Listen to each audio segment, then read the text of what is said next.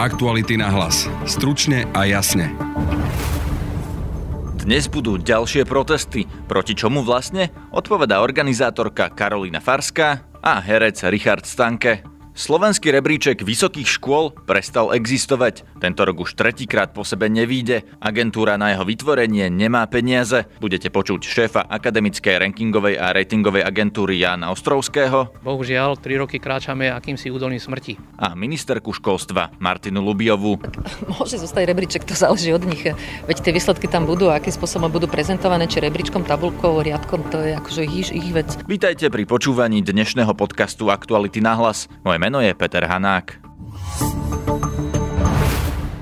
O 7. večer sa bude opäť protestovať za slušné Slovensko, a to v Bratislave, Košiciach aj Banskej Bystrici. Aký to má zmysel, som sa pýtal organizátorky Karoliny Farskej.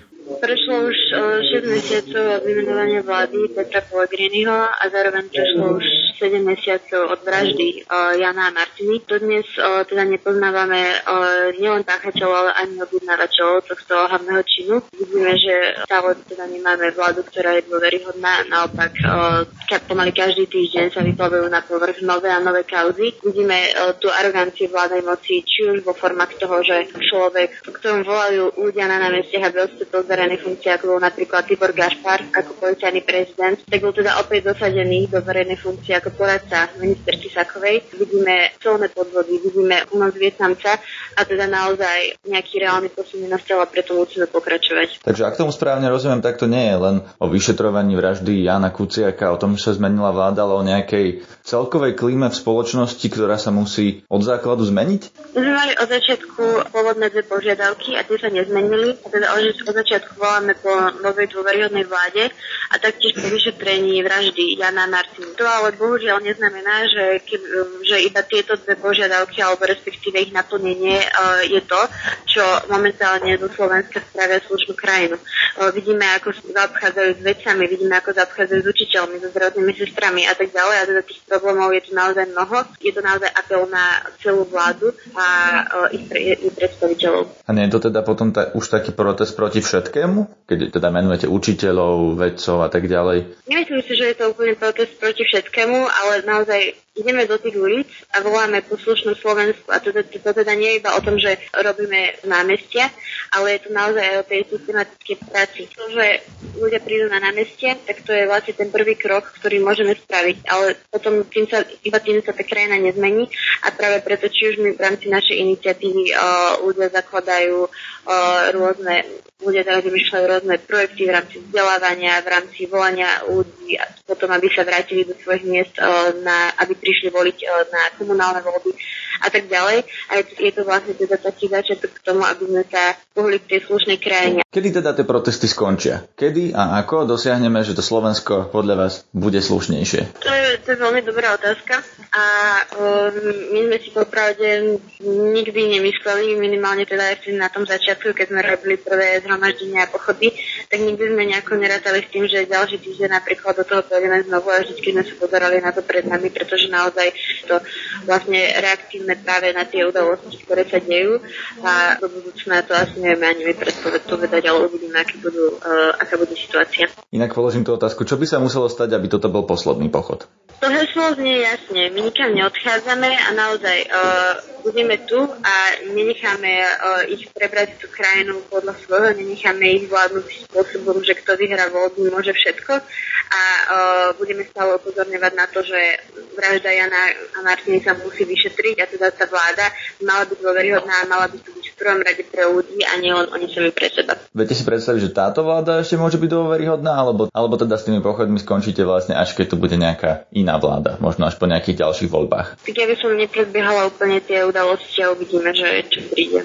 Premiér Peter Pellegrini mal tento týždeň tlačovku, na ktorej hovoril, že je s polrokom svojej vlády spokojný. Po šiestich mesiacoch si dovolím skonštatovať, aj keď sa niekto možno snaží vytvoriť iný obraz, že úloha upokojiť atmosféru spoločnosti sa nám podarilo zvládnuť. Chcem pripomenúť, že Slovensku sa naozaj nesmierne darí. My žijeme najlepšie obdobie od vzniku Slovenskej republiky. Máme najlepšie obdobie za posledných 25 rokov, odkedy naša Slovenská republika existuje. Som veľmi rád, že sa plní to, čo sme povedali a plnili a to, čo povedala aj koalícia, aj smer sociálna demokracia, že ak sa štátu darí, musia to pocítiť občania na svojej životnej úrovni. Tú atmosféru spoločnosti častokrát vytvárajú kauzy alebo nejaké problémy, ktoré ale majú aj nejaké svoje, svoj dátum, kedy vznikli. A naozaj v tých predchádzajúcich mesiacoch alebo aj teraz niekedy sa zaoberáme vecami, ktoré nevznikli teraz počas tejto vlády. Niektoré sú staré 2 roky, niektoré 3 roky a nemajú súvis s terajším e, vládnutím a preto ani nemôžu byť použité na vyslovenie dôvery alebo nedôvery tejto vláde, pretože táto vláda s mnohými vecami nemá dočinenia a mnohé z tých kauz, ktoré sú prezentované ako kauzy, sa častokrát potom po prešetrení ukážu, že ani kauzy neboli. K dnešnému protestu sa pridajú aj herci Slovenského národného divadla.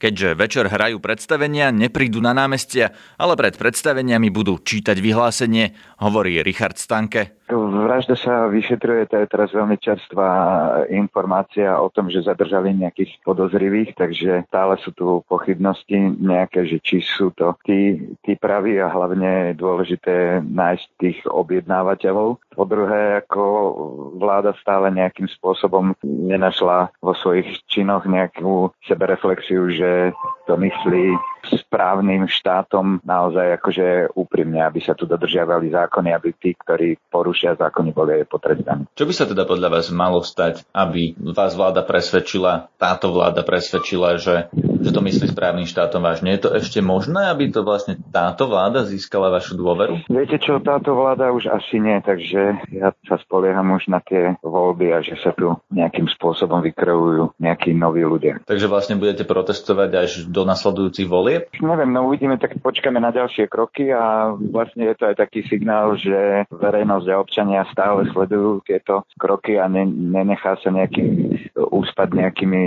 takýmito vecami, že sú tu nejakí podozriví zadržaní. Keď budú pomenovaní vinníci, keď budú potrestaní, odsúdení, tak to si myslím, že bude skôr znak toho, že sa niečo deje. To by vám stačilo, ak teda by boli potrestaní vinníci vraždy Jana Kuciaka a Martiny Kušnírovej, alebo by ste potom protestovali, pretože treba niečo iné zmeniť v tejto spoločnosti? No samozrejme vôbec systém e, tohto vládnutia proste, ako, ako oni dosadzujú proste svojich ľudí. Jeden je spojený s tým rodinkárstvo, proste poprepájané všetky tieto osoby navzájom, ktoré sú si zaviazané, či už z nejakých finančných dôvodov, alebo toto je celý, celá taká sieť, ktorá funguje ako rodinná firma.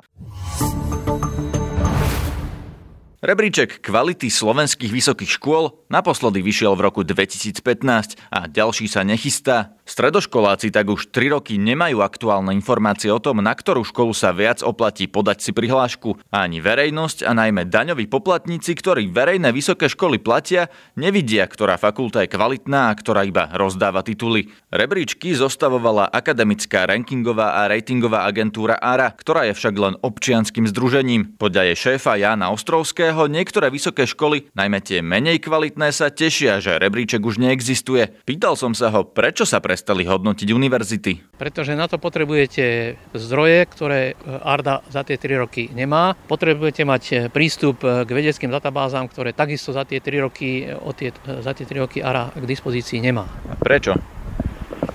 Pretože sme používali dva zdroje na financovanie, a to e, projekty, grantovú podporu a sponzoring. E, aj grantová podpora e, zanikla, aj sponzoring sa ukázal ako nedostatočný. Prečo?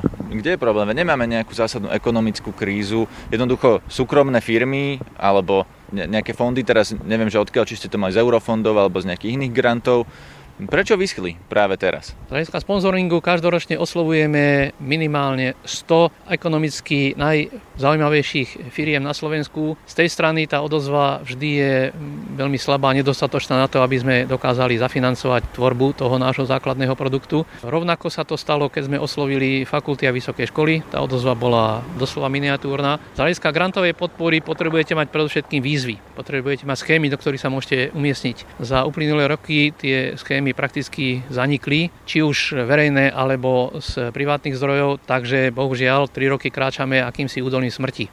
A kto teda sú tí ľudia alebo firmy, ktoré by mali vypísať tieto schémy? Kto vás financoval doteraz a od koho čakáte, že vás bude financovať naďalej? Predovšetkým sme veľmi aktívne niekoľko rokov využívali e, privátnu schému Tatra banky, ktorá financuje sústavne, dá sa povedať, aktivity.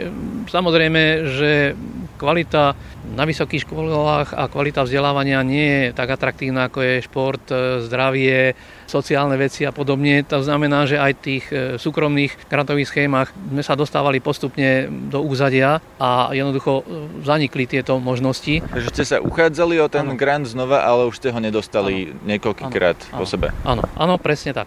Uchádzali ste sa aj v iných súkromných firmách o takéto granty? Samozrejme, pokúšali sme sa inde, tak ako som povedal, oslovujeme ročne viac ako 100 firiem, ktoré podľa zverejneného rebríčka sú ekonomicky najaktívnejšie. Koľko na to potrebujete peniazy, aby ste zostavili rebríček vysokých škôl? Ak poviem, možno to pre niekoho bude nie smiešne, ale úroveň 10 tisíc eur je dostatočná na to, aby sme ten základný produkt mohli vypracovať. Takže ani tých 10 tisíc eur ste nezohnali za posledné 3 roky? Nie, nie. Každoročne samozrejme. Na čo sa vlastne využijú? To sú honoráre ľudí, ktorí to robia, alebo e, kam, ako použijete tie peniaze? Áno, predovšetkým sú to honoráre tých ľudí, ktorí vám spracovávajú, zbierajú a spracovávajú základné údaje. A samozrejme potom musíte zaplatiť toho metodika, ktorý sa stará, aby tá metodika bola dodržaná a vypracuje základný text toho produktu, tej správy výročnej. Samotní členovia občianskeho združenia nedostávajú si 10 tisíc nič. To je dobrovoľná činnosť. Naozaj musíme zaplatiť e, brigádnikov na zber údajov, analytikov, ktorí nám ich zostavia do tej našej metodickej štruktúry, e,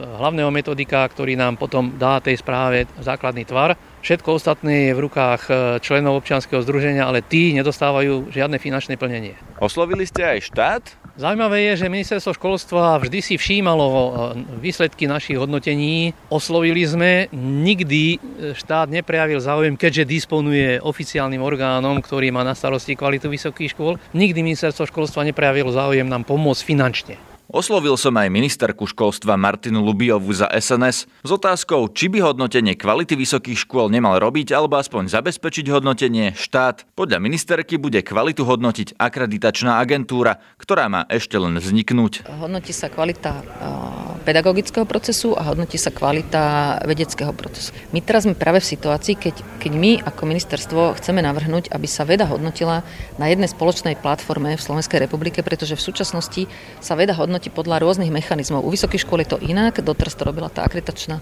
komisia, v budúcnosti by to mala byť ako prechodne robiť komisia, ktorá nebude spadať pod akreditačnú agentúru. Tá veda by mala byť naozaj hodnotená na základe rovnakých ja princípov. Ja sa skôr pýtam na vysoké školy. Keď si chce nejaký študent strednej školy sa prihlásiť na vysokú školu, tak do roku 2015 mal hodnotenie podľa fakult, e, ktoré vydávala ARA a tam si mohol nájsť, že fakulta práva v Sladkovičove je najmenej kvalitná, v Trnave je najkvalitnejšia, prihlásiť sa na tú lepšiu. Teraz to ne nemá. Od roku 2015 nevyšlo žiadne hodnotenie. Je to podľa vás problém a plánujete toto nejakým spôsobom vyriešiť, alebo ani nie? Tú kvalitu zhodnotí tá akreditačná agentúra. To znamená, že keď ona teraz vzniká, aký význam má e, najímať nejaké združenie na to, aby hodnotili tie vysoké školy a zároveň e, konštitujeme agentúru, ktorá to bude mať urobiť. Takže naozaj treba počkať, aby to robila tá agentúra. Tá agentúra zostaví aj rebríček vysokých škôl, či nie? No tak môže zostať rebríček, to záleží od nich. Veď tie výsledky tam budú, akým spôsobom budú prezentované, či rebríčkom, tabulkou, riadkom, to je akože ich, ich vec. E, budú, budú tam výsledky o kvalite. Vedy či aj výuky? Uh, výuky, výuky, pedagogická činnosť. To je ten zákon, keď si pozriete, sa volá, že je to o kvalite uh, vzdelávacej činnosti, čiže je to pedagogická činnosť. To je z dnešného podcastu všetko. Pustite si nás opäť v pondelok podvečer na webe Aktuality.sk a v podcastových aplikáciách Apple Podcasts, Google Podcasts, Soundcloud a Podbean. Na dnešnej relácii spolupracovali Jan Petrovič, Petra Mikulajčíková a Stanislava Harkotová. Moje meno je Peter Hanák.